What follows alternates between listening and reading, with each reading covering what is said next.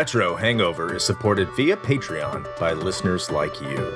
We would especially like to thank our 16 bit tier subscribers, Lyle McCarnes and Ashton Ruby. Your continued engagement and generous donations are deeply appreciated. Thank you.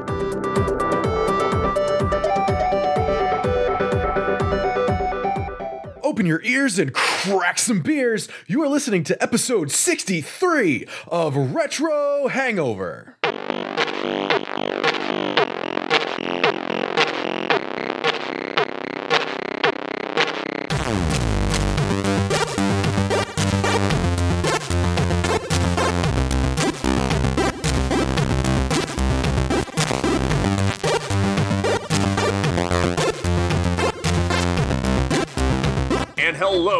Retro and classic gamers. Welcome to the podcast we are considering commanding casuals conspicuously while co opting clay cock clicks. This is episode 63 of the Retro Hangover Podcast.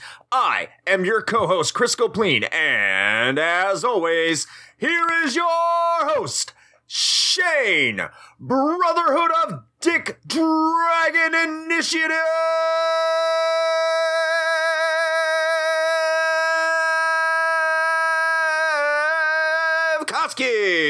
You know, I, I was confused there for a second because you, you started saying Brotherhood and then you said Dick Dragon Initiative. And I was like, those two don't go together. But then I, I saw what you did there by putting them putting them both together into one. That's that's clever. It's it's real clever. Also impressive. Um, you, you know, you got you got that lung capacity going for you there. So it's it's good stuff. So, welcome once again, everybody, to our wonderful little happiness of podcasting. Today, we are going to be talking about Command and Conquer. Oh, we're just we're just getting right out in front and saying it. That's unlike us. Well, fuck it. You know, I just don't like beating around the bush. Sometimes you just want to penetrate, jump right in, and and blow everything right up front. okay, well, innuendo that is more like us, so I feel like that balances out. If you consider that innuendo, you have a perverted mind, and I like you. In the meantime, this is this is going to be an interesting episode because I think this is really well. This is not the first time, but it's one of the rare times Shane is really going to be able to dominate this conversation with his own personal knowledge.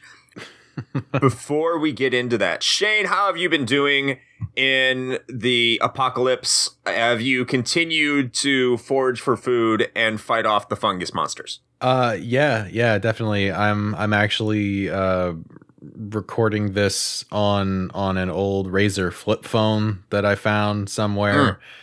Um yeah, I'm currently actually hiding in a McDonald's dumpster. Um, which has actually surprisingly good audio quality. Y- you wouldn't expect that, but the acoustics in here are actually pretty great. You just kind of have to, you know, surround yourself with discarded food bags and styrofoam, and it just deadens the sound really well. So, I, I thought it was the fries that never decompose that are really good for acoustics. They just absorb this sound. uh, well, those would help if I didn't also have to use them for sustenance.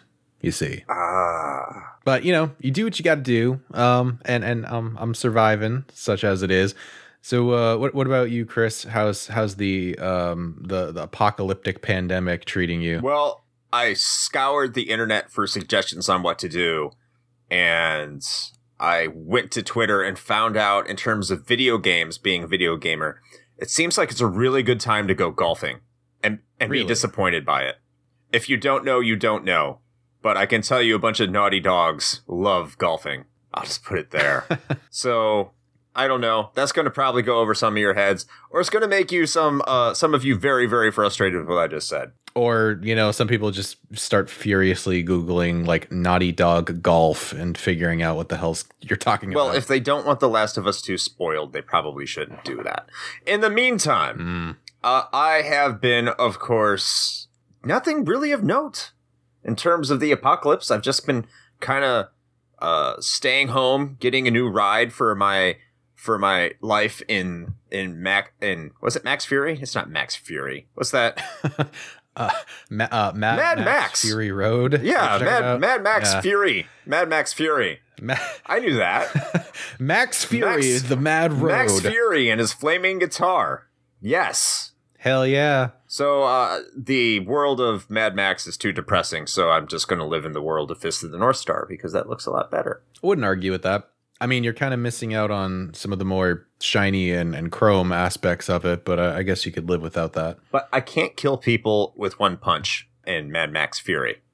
It's not going to happen. I mean, not with that attitude. You're right. I got to focus and and become One Punch Man. I got to run five miles every day and do hundred push-ups, and I will get there. Yeah, I mean that's that's it. That's all you have yes, to do. and we have just become the anime review channel.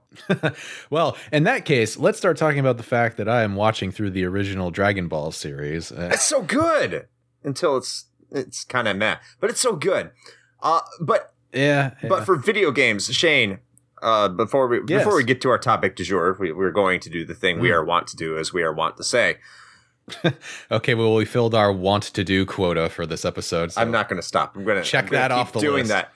Shane, what have you been up to in terms of video games? We all know that the apocalypse, um, we are not really eating people and and McDonald's French fries, so which are on the same level.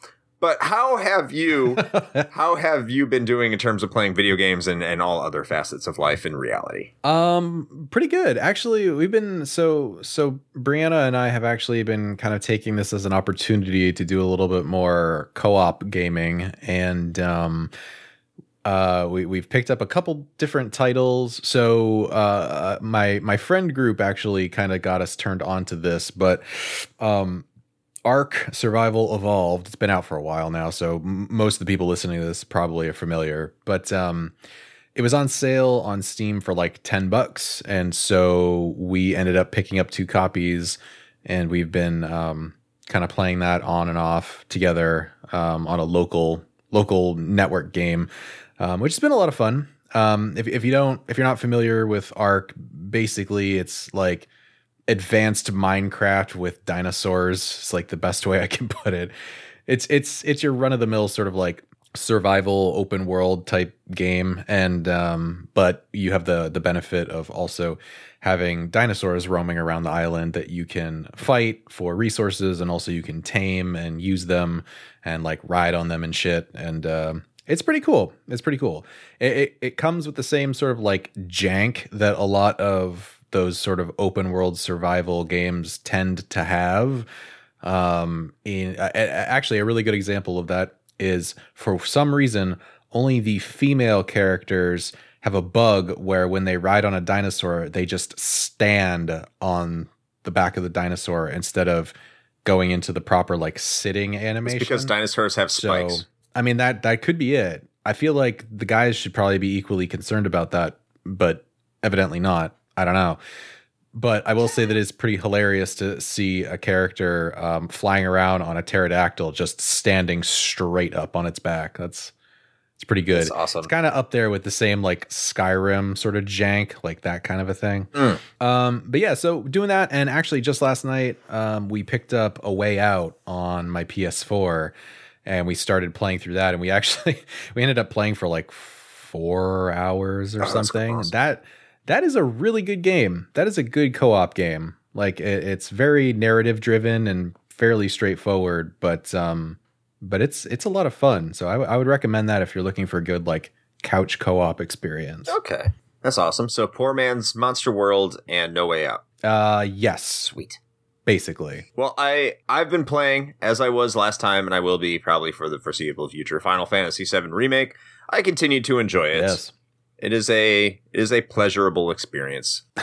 I still just appreciate how defeated you sound by saying, Well, here's the thing. I was going to do a rapid fire rant, and it wasn't going to be about the game. Uh, it was going to be. I, I decided not to do it because it seems that cooler heads have prevailed, and it seems the popular Aha. opinion is that the the game is fine.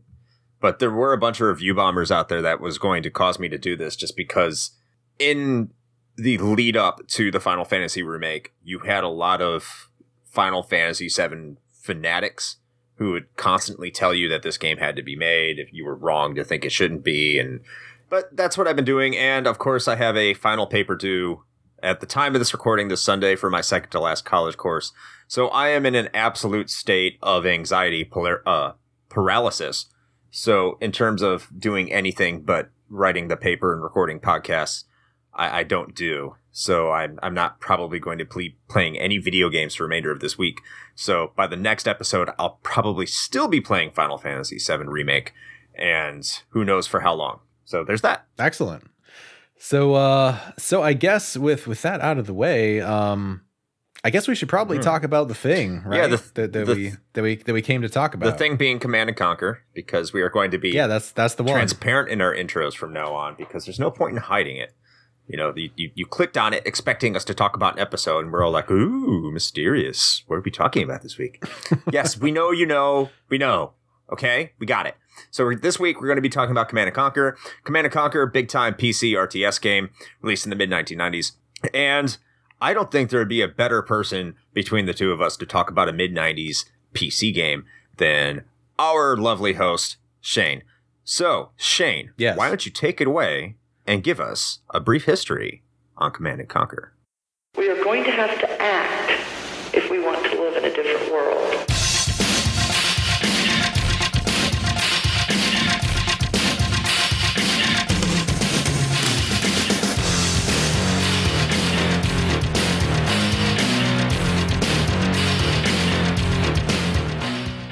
By 1995, the concept of the real time strategy game, or RTS, was nothing new, even if it was a bit obscure.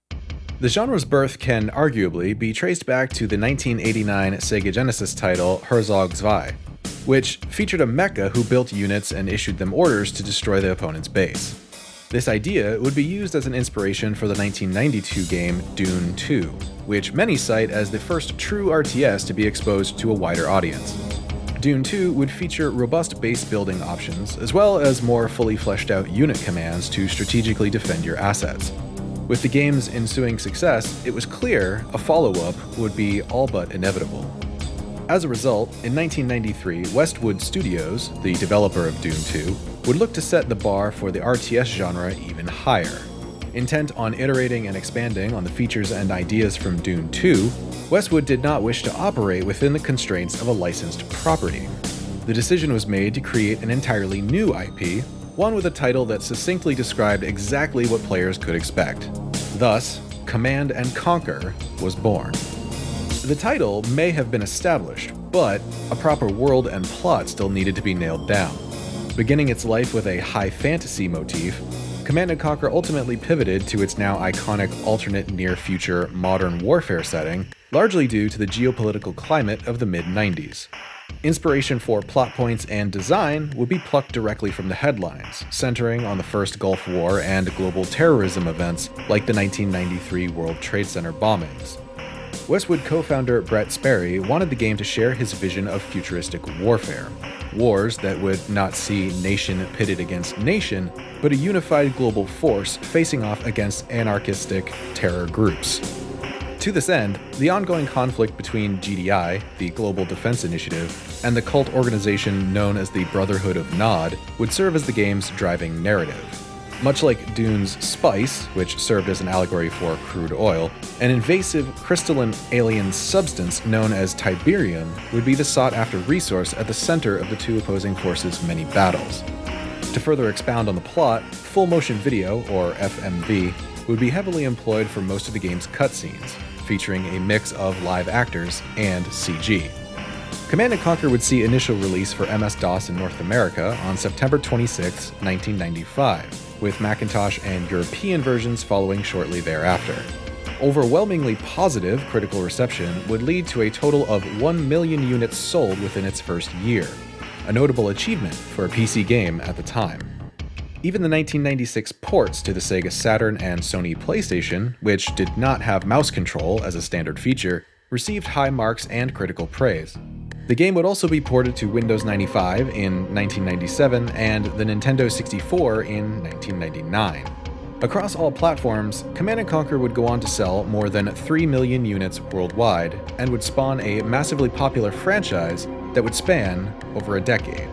And that is your brief history of Command & Conquer.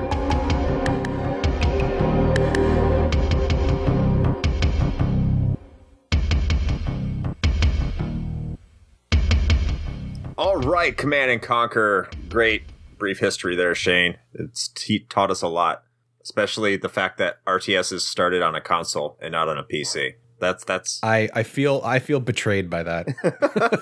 I'm gonna be, I'm gonna be honest.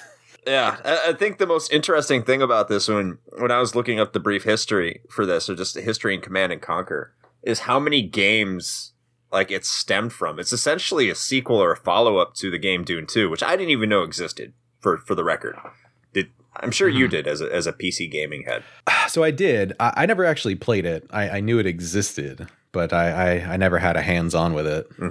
But certainly, we can say that Command and Conquer really turned the whole entire idea of what an RTS was on its head.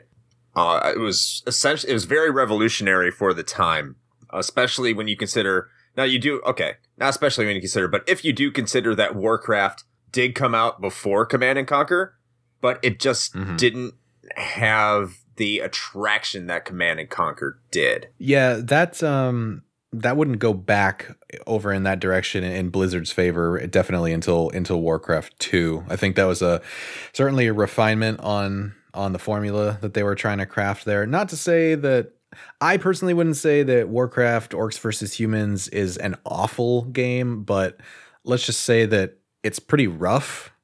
And I know that there are some people out there that are probably going to take personal offense to that, and it is what it is. But it, it, much like many other games out there, I think the sequel um, does a pretty good job of both iterating and refining the the mechanics and stuff that they had started to implement in the first game. But but you're right, Command and Conquer came along shortly thereafter, and uh, it completely revolutionized this this whole genre of games.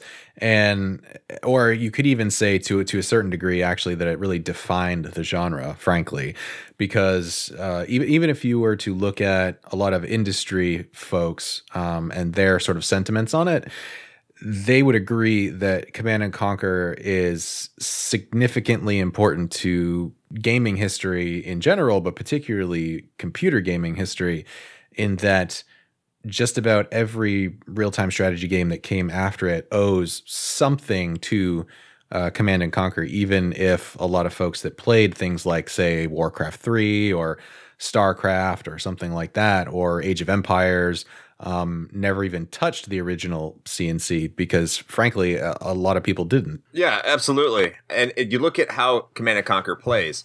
If you know how to play StarCraft, if you know how to play Warcraft 3, if you know how to play any RTS that has been mhm. released in, in the past 20 years, you know how to play Command and Conquer. There's Yes, absolutely. like it, it it has set it has set a standard. Is Command and Conquer more basic than it what would come to follow after it? I would say absolutely it is. There's there's no argument for me in that. But if you look at everything before it, it definitely took a giant step forward that you really haven't seen in RTS. I would say much to the genre's detriment uh, that you saw from from Dune 2 to Command and Conquer, even Warcraft to Command and Conquer. Yeah, I mean, even uh, I believe it was even Brett Sperry himself had was quoted as saying that the the design doc for Command and Conquer really just s- sort of originated from just a wish list of things that they had wanted to do with Dune 2 Right. and then either didn't have a chance to do or or what have you. And so again, if you look at it the same way that we're kind of talking about Warcraft 1 to Warcraft 2, it's a very similar trajectory in that Command and Conquer took a lot of the lessons learned that they had from Dune 2, even though that game was still very successful in its own right, and then positively iterated on it for for this game. Some key things to to point out from that. Um, for example, you were talking about how you know if someone were to go back now and play it, having played other RTSs, that they'd be right at home, and that's largely true. I mean, one of the things that you know we I think take for granted now, for sure, is uh, like the ability to click and drag to select a group of units, for example, Mhm. right?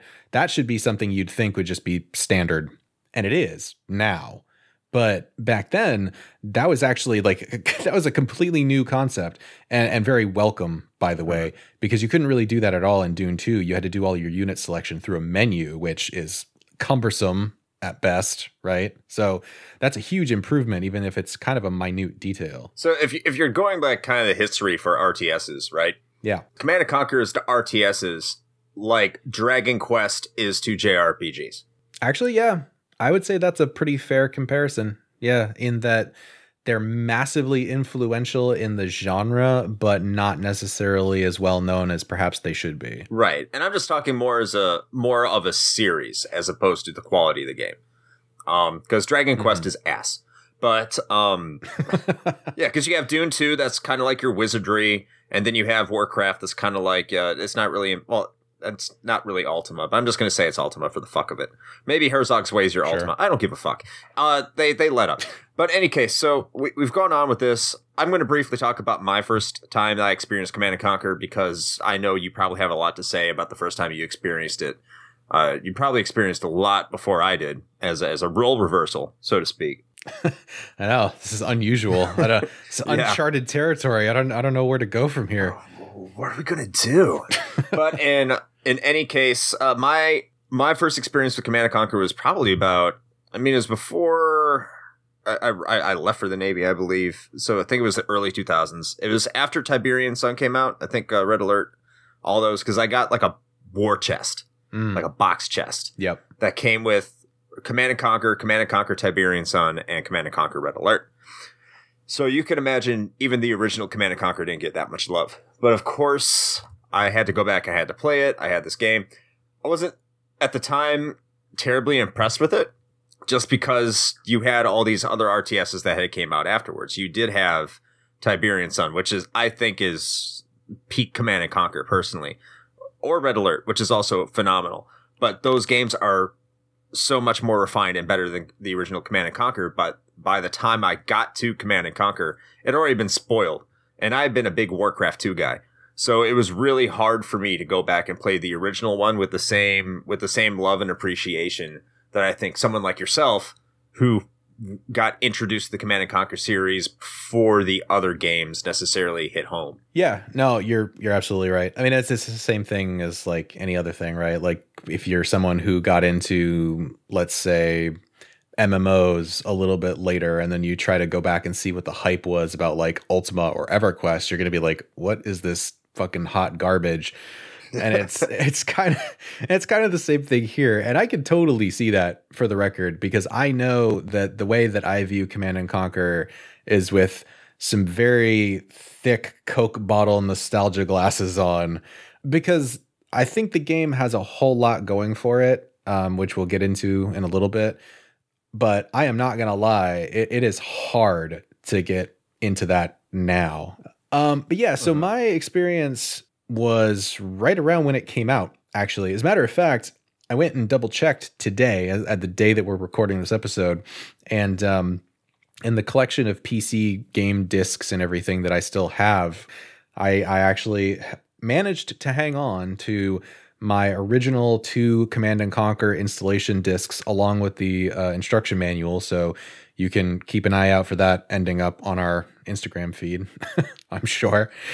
Um, but uh, but yeah, I I, uh, I got it pretty close to when it came out. I actually needed to double check because I wasn't sure if I had gotten the original PC MS DOS release or if I had gotten the Windows 95 release because technically and I've said this before on the podcast so if you've listened to us before you probably know this already um, my family didn't get uh, uh, a home computer until a little bit later I want to say it was like I think 97 or 98 somewhere around there and it was Uh-huh. a Windows 95 Compaq and I remember playing this game on it However, I went back and looked, and uh, the Windows version technically was Command and Conquer Gold, which is not what I have. So I actually have the original MS DOS version of uh, of CNC, and I, I have an interesting story of how I got introduced to it. And actually, Go we'll probably end up talking. th- this this particular person in my personal history will come up again once we uh, end up doing some other episodes about some other older PC games that I know we'll we'll be talking about sometime in the in the future.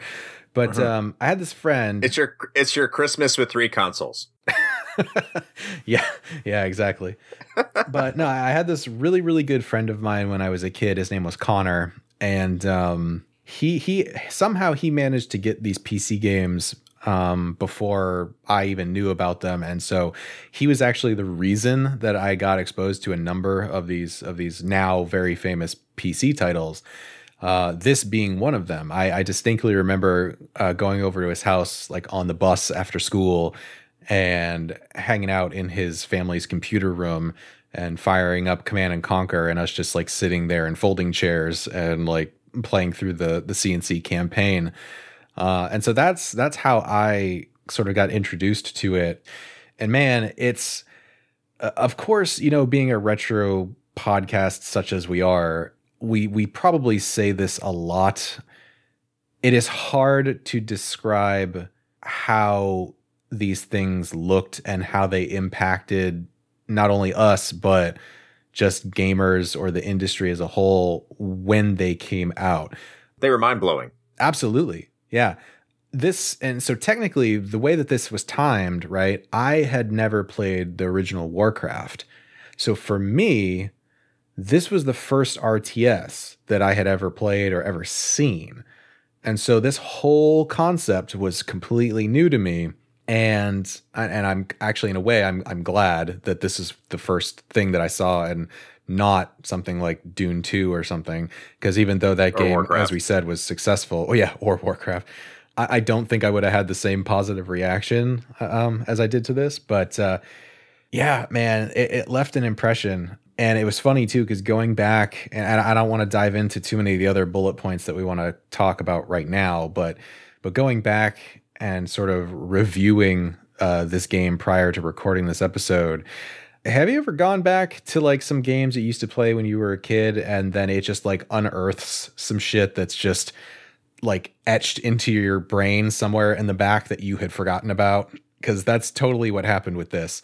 Like as soon as i started hearing some of the voice clips and stuff from like the in-game units and that stuff i was just like oh my god i i remember all of these so mm-hmm. that that stuff comes back Oh yeah, I'm definitely going through that right now with with Final Fantasy VII remake. yeah A, a- a different different equation, and I- I'll talk about that maybe at some other time.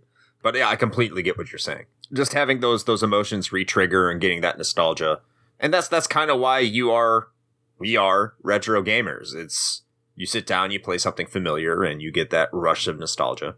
Especially with something that you've played in the past, it's a it's an overwhelmingly positive feeling sometimes. It it absolutely is, yeah. And, and so, kind of actually, kind of segueing into some of the just general bullet points that we wanted to cover in this. One of the things that uh, really brings it back for me, and and this is not unusual because music just has that effect on human beings, but I cannot stress enough how amazing the soundtrack for this game is.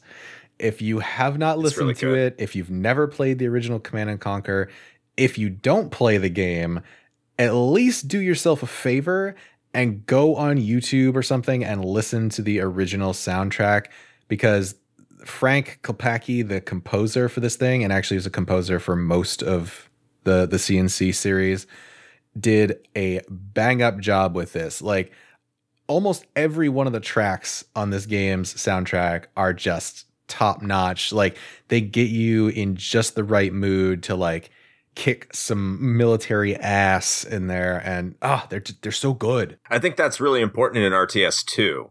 Now, a good soundtrack's good in any game, but in an RTS, you're spending most of your time just staring at the screen, like really thinking what you have to be doing, what your next move is, and to have that background noise and have it not be overwhelmingly distracting, but keep you engaged in the game is so important. And that is something you do get from Command and Conquer. Absolutely. And so another thing to note about that too, we were talking about how, you know, this game at the time was revolutionary for a number of reasons. And one of them also is actually the audio in that um, Command and Conquer was the first game that Westwood Studios did that leveraged streaming audio, so actual digitized audio rather than the the MIDI files or MIDI depending on how you want to pronounce it. It's not exactly super high quality, but for the time that was freaking amazing. Oh, yeah. And having actual digitized audio in a game was like just a completely new thing. And so that definitely helped as well. But just getting into like the first GDI mission, like that that backing track for that first mission just sets the bar for everything. It's just it's it's so good. And, and he also, you know, uh, Frank took a lot of uh, inspiration from like several different music genres for the different tracks that ended up on the game and he just blended them so well along with like a lot of really great synth and everything and and sampling actually as well that I, I can't say enough good things about the soundtrack for this game You know it's also amazing? Hmm. It's the amazing full motion videos of the mid 90s. And this is no exception. uh okay i so i think you and i might have slightly different opinions about this one um I don't think don't- we do. I don't Oh. think we do. Okay. All right. So the prevailing idea around FMVs from the mid 90s and and Command and Conquer does not escape this criticism is that they are by and large very amateurish and super cheesy. Um, yes. How, how do you, like how do you feel about grilled that? cheese delicious sandwich. I love cheese. So first of all, everyone, I love cheesy acting. I really appreciate it. I enjoy it. I like B-level shit and schlock and my video games, especially from the mid 90s. If you're talking about a mid 90s FMV game, if you don't have some scrub trying to take it absolutely serious and you realize that they're a, a little bit below professional, it just gives my cockles all sorts of warmth. It's amazing, and I love it. I eat it up, and it, you get you do get that. Okay, so it's it's not pure cheese in Command and Conquer because, uh, and I think you share a similar opinion. Most of the people they picked off the streets do a decent job. Yeah. Yes. Like actually surprisingly well. Yes. And like when I heard that, so for everyone who, who who's joining us today, uh, there's only one professional actor on the entire staff of Command and Conquer. For everyone they got to do to do these videos and vignettes, Mhm. uh, only one, and that's the man who plays Kane, who's Joe Kenkin. Is that his name? Joe Kenkin. Joe Kunkin. Yeah, I think that's Joan it, yeah. Who is a professional actor. But when I say he's a professional actor, the only thing he has ever professionally acted in really is video games. Mhm. So you're really looking at just a real collection of just, hey, do you want to act in this scene? Yeah. Yeah, sure. Fuck it. Why not? I'm going to stand here and I'm going to pretend I'm a general. And I, I like some of the lines that they just say, I'm just like, nothing's really a bad line, to be honest with you. But being in the military and I hear this general saying, I'm going to go to the UN for some civvy time. What the fuck is civvy time, man? I don't know. I I was wondering what your reaction to that because I was I was rewatching the cutscenes for this too, and like I heard some of that stuff, and I'm just like, you know, I'm not in the military, so I just take this at face value. But I feel like Chris might have something to say about this. You have the guy on the battlefield, of course, who's covered in like dirt. He has his helmet uh, unstrapped. He's just kind of holding on to you like he's been exhausted. And he's like, Commander, we got to really do this. And he has enough time to brief you in peace and everything like that, but he still looks beat the fuck up. I love shit like this. I absolutely love it. We need more of it, and it needs to start again. We need to bring that back. So if you're an indie developer that's probably going to end up on limited run games because that's where all you go anyway, bring that shit back. We need more shit like this and Night Trap and, and all that other crap. But it wasn't as it's not that bad. There there are some bad stuff, but it's it's not that bad. I'll say, well, we're we're we're about due for that time time frame, right? Like we we've gotten Yeah. through the the like the 16-bit platformer like surge of indie games. So logically, the next step would be trying to ape all those like mid 90s FMV games, right? That that's where we're headed. I think you do. They're they're they are out there. I can't think of any off the top of my head, but they are out there and they do exist. Tells you how good they are. Yeah. Well, I mean, I'm not really into it anymore because most of them are the you know the uh, adventure games, like the Right. low indie adventure games, and I'm not big into adventure games. But yeah, Yeah. we have definitely moved past the over serious melodramatic acting that we've got in video games. Not to say that we don't need that in video games. Of course we do, and it's very much valued. But you also need the camp. You also need the cheese. Like I, I haven't played Deadly Premonition, but now I want to. Yeah, yeah, and and so, like, like I was kind of alluding to when we started on this particular topic, the the prevailing sentiment for this is that they're just super schlocky and terrible.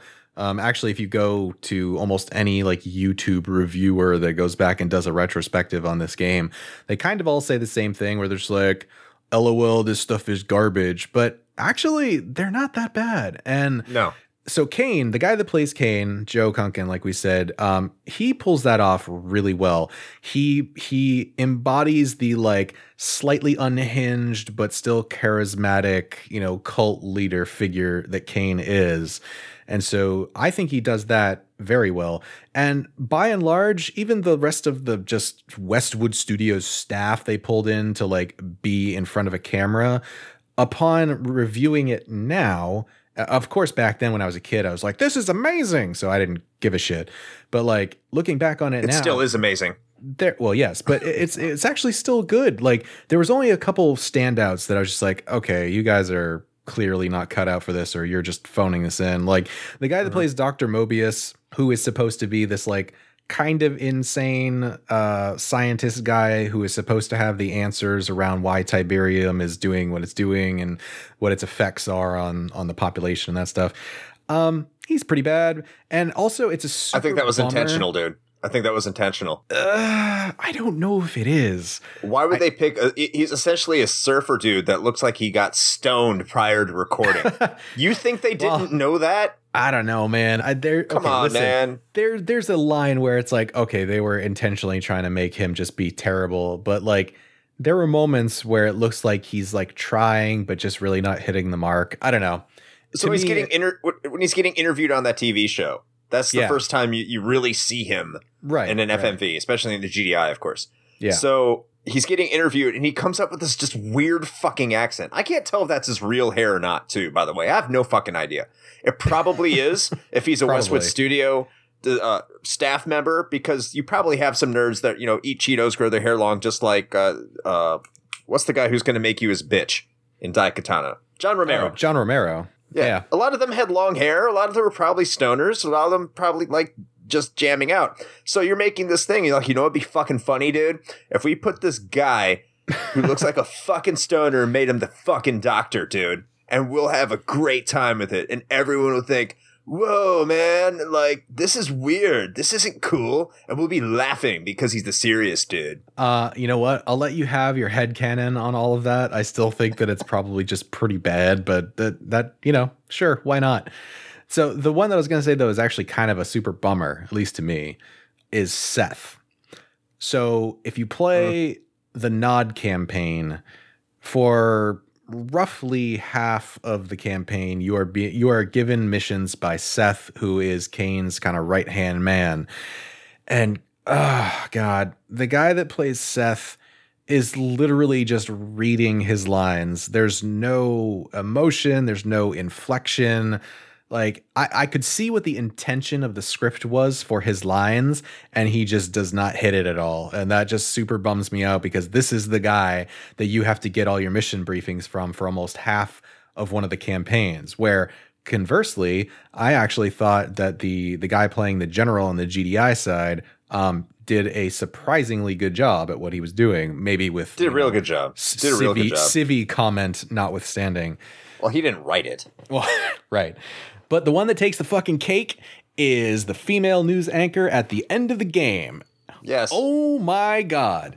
Here are my boobs. Okay, so I don't know which like executive or CEO over at Westwood Studios had some girlfriend who just got a boob job that just really wanted to be in front of a camera, but she is phoning this the fuck in. It is and and it sucks, right? Because like this is the last thing you see. Doesn't matter which campaign you play by the way, you still see her at the end, slightly different variation on what she says during the news report, but this is the last thing you get to see and it is arguably the worst performance out of the whole game. By the way, before all of you start angrily typing emails to us or saying how, how horrible we are on Twitter, because I don't know the background of this woman. I'm sure she's a very fine individual. She could have been a programmer. It's Sure. very possible. Sure. Don't- Just don't assume she's a programmer's girlfriend, Shane. She Oh has feelings and she might have skills and talents too. Okay. I, I, you know what? I do not doubt that she does, and I'm sure she is excellent at the things that she is good at. Acting is not one of them. Acting is not. So, moving away from the FMV stuff, we should probably touch on at least a few of the, you know, I, I guess more like mechanical aspects of the game. Talk a little bit about, you know, gameplay and and that sort of a thing, right? So, some of the things that we had kind of outlined that we wanted to touch on um, before we wrap this whole episode up. First of all, one of the kind of cool things about the game is that your gameplay strategies actually do differ um, fairly significantly depending on which campaign you play. So, I, I, guess we've been alluding to this, but maybe we should be a little bit more clear that the, the original Command and Conquer it is split up into two separate single player campaigns.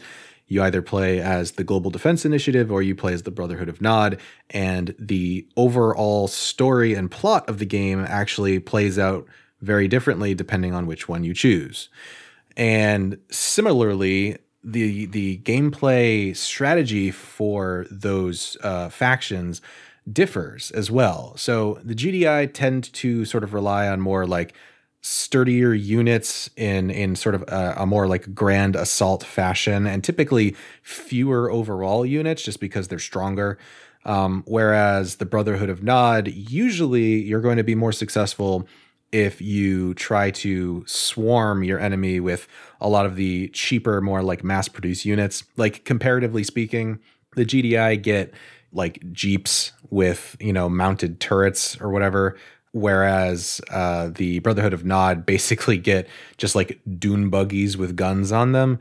Um, that's sort of their equivalent. And so most of the nod units are just cheaper to produce. So therefore you can just get more of them and so they, they're very similar to kind of like the Zerg and StarCraft, I guess, in that way. Uh-huh. But that's kind of a cool thing in that, you know, your gameplay style is going to differ if you decide to play through the game twice to get both sides of the story, which why wouldn't you if you bought it? I will say that we kind of touched on this towards the beginning when we were talking about how this game revolutionized RTSs. And uh, one of the big things is unit selection in the game. So it, I, in my opinion, I think it's actually the game's one of the biggest strengths of the game, but also one of its glaring weaknesses. And the weakness, I will admit, is more of like a hindsight 2020 thing than anything. So the strength is in that, unlike other RTSs that came out right around the same time as Command and Conquer, like Warcraft and, and StarCraft a few years later, um, you can select basically as many units as you want, if I recall correctly, or at the very least, a shitload of units all at once and yes. command them around. Whereas other games um, limited you to a very certain number that you could select at any given time. So that was really cool. Um, that you could basically just, especially if you're playing Nod, by the way, as, you know, as I was just saying, if you have like just a whole mass of dune buggies and, and infantry soldiers, you just select the whole damn screen and tell them to go level a base, which is pretty cool. The the con to that though is that you have this metric shit ton of units that you can select, but you have no way of logically grouping them up. So I'm going to go into the weeds a little bit for a second on some RTS mechanics. Um, so for those of you that aren't into that, just just bear with me for a second. But turn it off. Yeah, yeah. This is where everybody tunes out. Um, but one of the things that was a very welcomed addition in later real time strategy games was the ability to select a group of units and then assign them to a hotkey on your keyboard. So then that way you could very explicitly set up different tactical groups and then you could just get to them and select all of them by hitting a number key basically on your keyboard. Um, it was something that was done i like like i said in later ones like starcraft later warcraft games things like that. It became commonplace. But you can't do that in command and conquer. So it actually sometimes even though you have the benefit of being able to drag and select on the screen with your mouse which was an improvement over dune 2 it is actually still kind of a, a pain in the ass sometimes to make sure all your units are doing exactly what you want them to do because you have to select them manually and give them orders every single time rather than being able to create these like i said distinct sort of groupings of all of your units and then sort of like strategically move them around the map. Well that that's that's the good thing too. I mean you, you get all these fucking people you just generate a big party. So it is like you're commanding a platoon. Right. Like you would you know, theoretically in, in army movement, you're not going to tell each individual soldier to do something different on everything. So I, I guess it adds that level of whatever to it. And I think you get that a little bit in Warcraft because you can generate a party of a, of a couple. I can't remember how many it is, I know Warcraft 2 it's 9, but you Mhm. don't get the same numbers that you were getting Command and Conquer. And when you're talking about the manifestation of war, because they wanted to drive into drive into the player's head, you were at war with each other. Right. It makes a lot more sense that you be commanding giant groups of people as opposed to maybe, you know, four. It would just make more sense. Yeah, yeah, and I totally get what you're saying with that. And again, I that's why I, I put out the caveat at the front of this whole thing that I, you know, it, this criticism is sort of you're, we're backing into it, right? Because at the time we didn't know any fucking better, and this by itself was a vast improvement over anything before it, so we weren't gonna complain. Going back and looking Absolutely at it now, you know, I'd be like, yeah, you know, that would have been a nice thing to have. And who knows? Maybe they will include that functionality in the remaster that's coming up shortly. Um, I would actually really appreciate that if they did that. Actually, I'll be Um, I'll be honest with you. The whole entire hotkey thing for for troop functions and party functions, I I never really cared much for. I just right clicked. oh god, I used it so much. Like I would group up different units together and then assign them to hotkey numbers, and then be able to like move the different groups to different parts of the map and be very like very precise with my with my strikes and everything. Like, no, it's I I would I would actually be happy if that was something they added in. I know CNC purists are probably going to say like don't add that shit, but I actually think it'd be an improvement. But we'll we'll see what they what they end up doing. Agree to disagree with the CNC purists. Right, exactly. Um, so uh, we talked about like the FMVs, uh, and that sort of dovetails a little bit into just the overall plot, right? Because the FMVs, let's be honest, Right. are really what's driving the plot of the game. Mhm. Um, having said that, I think you and I both agree that the plot of this game is pretty Spartan at best. Spartan. Yes. I've never heard that used as a descriptor for a plot or a story. Uh, Spartan as a descriptor just basically means like very, very, well, bare bones or very minimalist.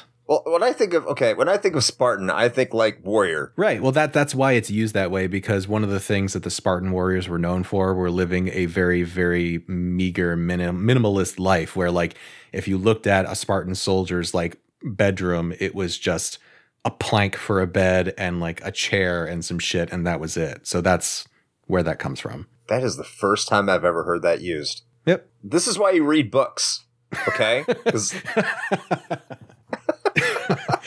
Anyway, so is it is it is it bare bones, Shane? Yes. mhm. it's fairly bare bones.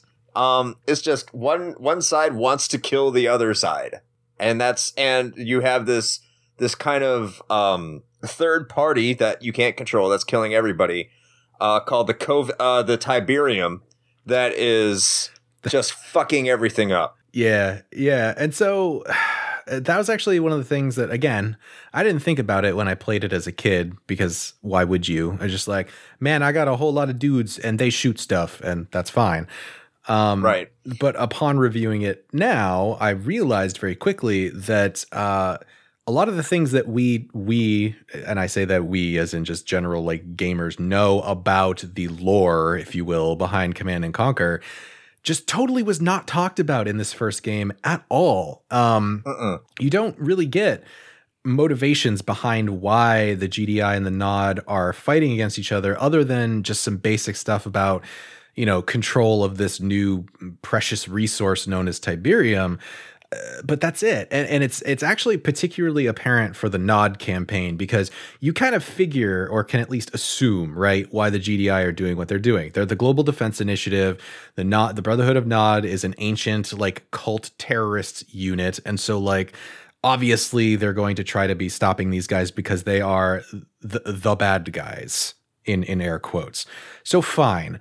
Maybe they don't need that much more of a motivation because that's their job. But the brotherhood should have more of a motivation and it's just not really explained like outside of some very vague notion that like the tiberium is going to lead to some sort of like utopian better future that they have in mind or that their sort of messianic uh, figure in Kane seems to have some sort of idea of like what the future is going to be or what it should be. And but that's really all you get. And then I caught something in Kane. He's kind of doing this little voiceover over some of the like informational stuff that you're seeing about what Tiberium is. And he makes this real offhanded comment about basically knowing what the true nature of Tiberium is, but then he never explains that again through the rest of the game. And so Well, it doesn't. It doesn't matter. It doesn't do shoot, shoot, kill, uh, kill. Right, but it's just it's weird because you you basically get to the end of the campaign, especially like I said, the Nod campaign, and it feels really unresolved. Like there's just you, you don't really know why you did any of the shit you did.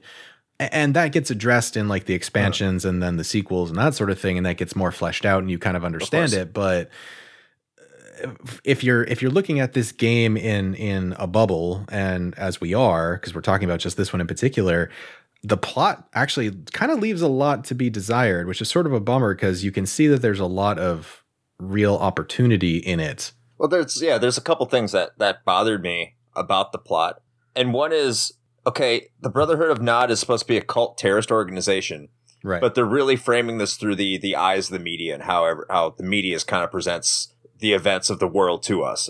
Maybe that was their intention, maybe it wasn't. I have no idea. hmm But the the media is taking the Brotherhood of Nod as a serious global competitor compared to the GDI. They're they're a terrorist cult group. They're not like a world state, so to speak. They're they're a cult group, which is that was a little odd. That that's one. The next one is the Brotherhood of Nod is ostensibly evil. right They're just, hey, we're evil. We're the bad guys.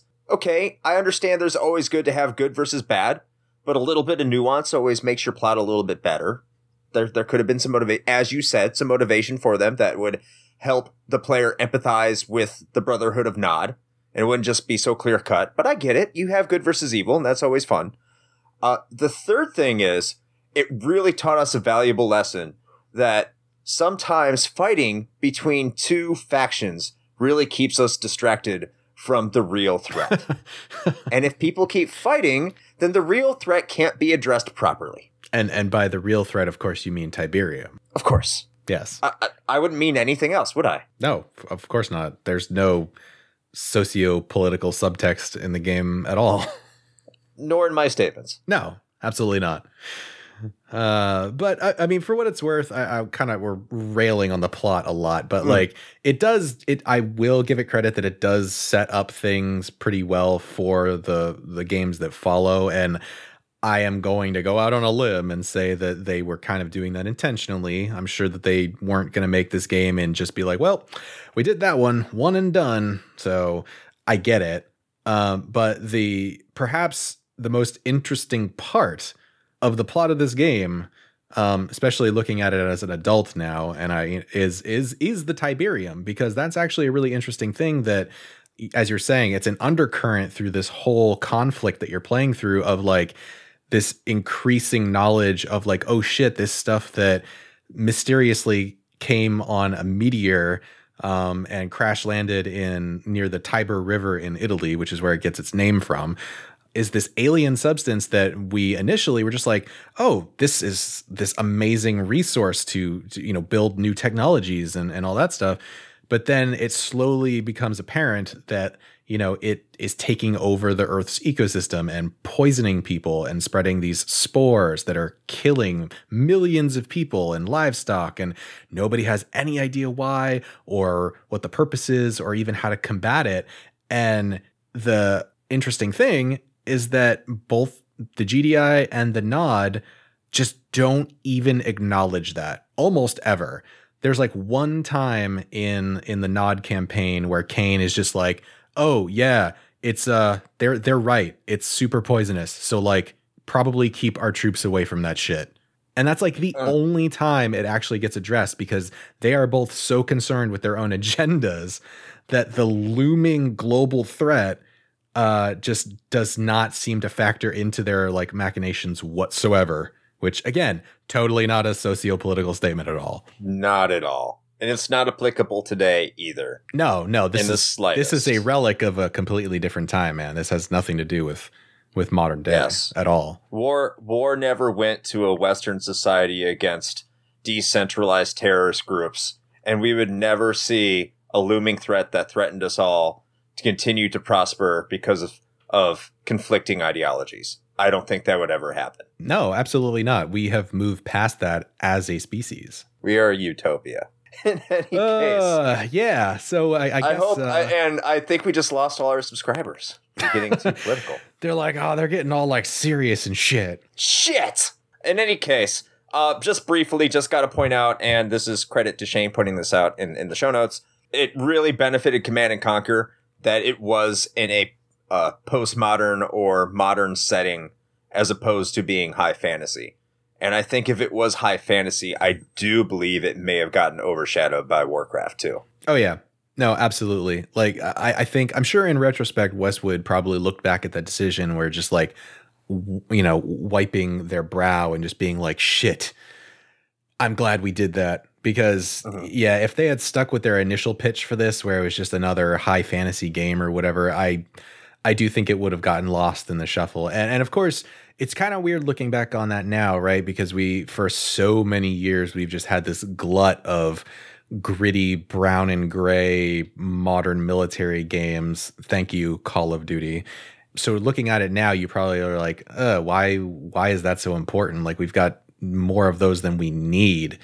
But then that actually managed, surprisingly enough, managed to set itself apart because most of the other ones that were Mhm. coming out at the time were either medieval or fantasy or sci-fi, and this was um, this was a whole different thing. Yeah, for people who don't understand, the, the, the year that Command and Conquer came out, it tied for best strategy game of the year from several PC mags with Heroes of Might and Magic. Yeah, which is there you as go. high That's fantasy as you can possibly fucking get.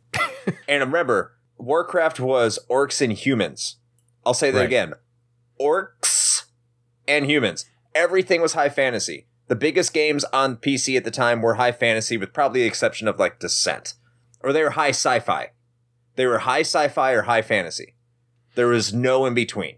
Command and Conquer really filled a niche that I don't really think was I'm not saying nothing existed in, in, in that setting back then, but it really took advantage of a setting that I don't think was being taken advantage in the mainstream. at least at least not in that way right because if Right. you look back at some of the the reviewers um, at the time they they also pointed out that you know not only did the more modern war setting help to set it apart from other similar style of games but actually it, it also was a refreshing change in that a lot of other more warfare based games and even ones that were set in a more modern time frame were a lot less um, bombastic and like action oriented. They were very sort of stuffy, like you know, stratego move pieces around on a grid map sort of shit. And so this was a, a, a in a lot of people's opinions, it was a very welcomed change and sort of shook things up. High speed, crash and bash fun. Exactly. And it's backed by a kick ass soundtrack. But in any case, Shane, Yes. I will ask you, do you believe that this game still holds up today? Oh, um, that is actually a really tough one, and I, despite my glowing review of this, I kind of have to say no Okay. for for a couple of reasons. One, which we kind of already touched on, in that this is one of those games that because there have been so many quality of life improvements and advancements in the genre since this game came out, it is very difficult to go back now and play this uh, either again if if you played it before, although that might be a little bit easier if you've got the nostalgia going for you like I do. Um, but if you're going back and trying to play it for the very first time now, that is a hard sell. And it is also a hard sell because as of right now, it's like weirdly difficult to play. For the longest time, the original Command and Conquer was very, very difficult, if not nigh impossible, to get to run properly on a more modern machine. Uh, there was a point at which, uh, well, I would say Westwood, but they kind of got absorbed into EA as far as the the rights to the game are concerned. So I'm gonna say EA Who released. kills everything? Yeah, yeah, exactly. Um, they they released uh, a patch update to it that um, made it compatible with, I believe, Windows Seven. I want to say. And then they also did uh, a surprising thing and actually released the entire game uh, for free as freeware in 2007. However, that has been taken down, probably because they're about to release a remaster of the thing and they don't want to cut into their own sales. Go figure. But um, I, I haven't actually looked to see if this is available on like good old games or something, and I'm sure it probably is, or Steam. Origin. So I'm sure maybe it- I'm sure maybe it works there, but historically it's been very hard to go back and play this game. So overall, I would actually say probably not. If you're gonna play this, frankly, unless it turns out to be a complete shit show, um, and we'll see. I my recommendation would be to pick up the remaster collection and play it that way because that's probably going to be the best experience. Okay. I would generally agree with you. Does it hold up? I would say on a technicality, yes, because you can go back, you can play it. If, if you're just kind of in for more basic experience when it comes to an RTS without having to think generally too much about what your next actions are, because it is pretty simple. It's fairly simple. Mm-hmm. then you can get a good time out of this game. So on a technicality, yes, but that comes with me saying it's a technicality. It, it really requires me to say this. Almost every single RTS released after Command and Conquer is better than Command and Conquer. Especially every game in the Command and Conquer series, maybe with the exception of Generals. I don't know how Generals is received. I haven't played it. I think that one's pretty Um, divisive, but yeah. It's pretty, yeah. I, I'm one of those people who thinks that Warcraft 2 is far better than Command and Conquer. Mhm. Uh, how, however, I do acknowledge that Tiberian Sun is an amazing game. So if you really want the Command and Conquer experience, uh, if you just want to know where it originated and what really flipped the RTS world on its head and started the boom of the mid to late 90s for all the RTSs, go ahead and play Command and Conquer. You're still going to have a decent time, but it's going to be lackluster when it comes to other games in the genre. Uh, especially, I mean, why would you play Command and Conquer when you can play StarCraft? I, I cannot wrap my mind around that. But Well, well, by all means, go for it. That I mean that that is a whole different discussion because I mean that that you know StarCraft came out in like 98 and that blew everything else away but we'll, Well, we'll talk point about still that stands. point. Point Well, still stands. Why sure. would you play it if you can play if you can play StarCraft? Why would you play Command and Conquer when you can play Tiberian Sun? I don't know. It's those are so much better experiences that if you really want to go back and play RTSs because they really don't make them anymore. So it, the Yeah. RTSs are relic in and of themselves. So if you're going to give yourself the best experience you can get, don't play Command and Conquer. Play Tiberian Sun or play StarCraft. Yeah, I mean, and that is a good point. I mean, that we won't go into that now, but you, you also brought up a sort of sad fact that RTSs by and large just don't exist anymore, which is kind of unfortunate. I think the the general sentiment around like the gaming community is that the RTS sort of got superseded a little bit by um, things like um, League of Legends and MOBAs. MOBAs kind of took over the same sort of Mhm. space that RTS has occupied for quite some time, which Well, they're built out of RTSs. uh, well, yes, yes, you are technically correct. You're talking about Defense of the Ancients. Yeah, which is the best kind of correct. that is that is yes, you're right. Um, but that is a whole discussion for another day. So I, I guess we sort of agree, at least partially, that this one is pretty rough to go back to overall. But Mhm. if if you wanna if you wanna see where this all kind of began, then you should definitely check it out. And I stand by my assertion that I think the upcoming remaster collection is probably going to be the best experience to do that. I would hope so. Yeah, if, if- that's that's another thing. If you if the remaster is faithful to the original and adds all of the modern conveniences, then absolutely go for it because you would still get a good experience. Especially if they if they contain the absolute cheese FMVs, then it's hundred percent worth your dollar. Which which they will, I can confirm. So That will be amazing. yeah, that's the, that's the price of admission wait. right there. Command and Conquer. I, they need to make a movie just with all these actors. I don't care. Yeah. Just keep it that way. Uh, all Well, right. AK Shane. Yeah. You have a spiel for us. I, I do. It's a brief spiel. We've we've cut it down over over the, the last few weeks. Um, so if uh, if you're here listening to us, then you know how to find us because you're already here. But if you would like to support what we do, uh, there's a couple of options for you to do that. We do run a Patreon um, with some pretty cool benefits for 16 uh, bit tier subscribers and above. Uh, you can get access to a bonus audio content feed with uh, outtakes from these recording sessions, as well as additional rapid fire reviews of some of the games that we're playing outside of our main episode topics. Um, so if you would like to do that, please check it out over at bit.ly. That's bit.ly slash rh patreon. Um, and even as little as a dollar gets you a long way. That'll get you into our exclusive Discord where you can hang out with us and chat with other patrons as well. Um, and we also have a merch store open. That's at bit.ly slash rhp merch. Um, at the time of this recording, we are going to have a couple new lines of merch. One with our brand new logo that you're probably seeing in your feed right now, and also one with the uh, the eggplant dragon artwork that we had done. Um, so keep an eye out for that because um, those are coming up uh, fairly soon. And outside of that, uh, Chris, anything else that you'd like to add? Just briefly want to answer a question that we got on the Retro Hangover Instagram account page, which uh, was directed towards our Gears of War episode, which is why don't we talk about how much trash Gears of War 5 is? Great. We'll wait until uh, Gears of War 5 is 10 years old and then we'll discuss whether or not it's trash. Absolutely. But I have not played it. But I look forward to calling it trash if it is trash. I haven't heard it is, but if it is, that'll be great. Uh, other than that, that's all I got, Shane. Oh, and uh, one last thing I forgot to mention is our uh, oh. our Twitch streams. Uh, so yes. yeah, so we do that uh, weekly Sundays at 9 p.m. Uh, Eastern time. So please feel free to drop in and hang out and see what uh, retro game that we're probably playing badly and tell us about how bad we are at it because our patron Lyle loves to do that, and I'm sure he would appreciate some heckling company. So um, so definitely uh, come check that out. Yeah, we are kings of the shame states. Absolutely.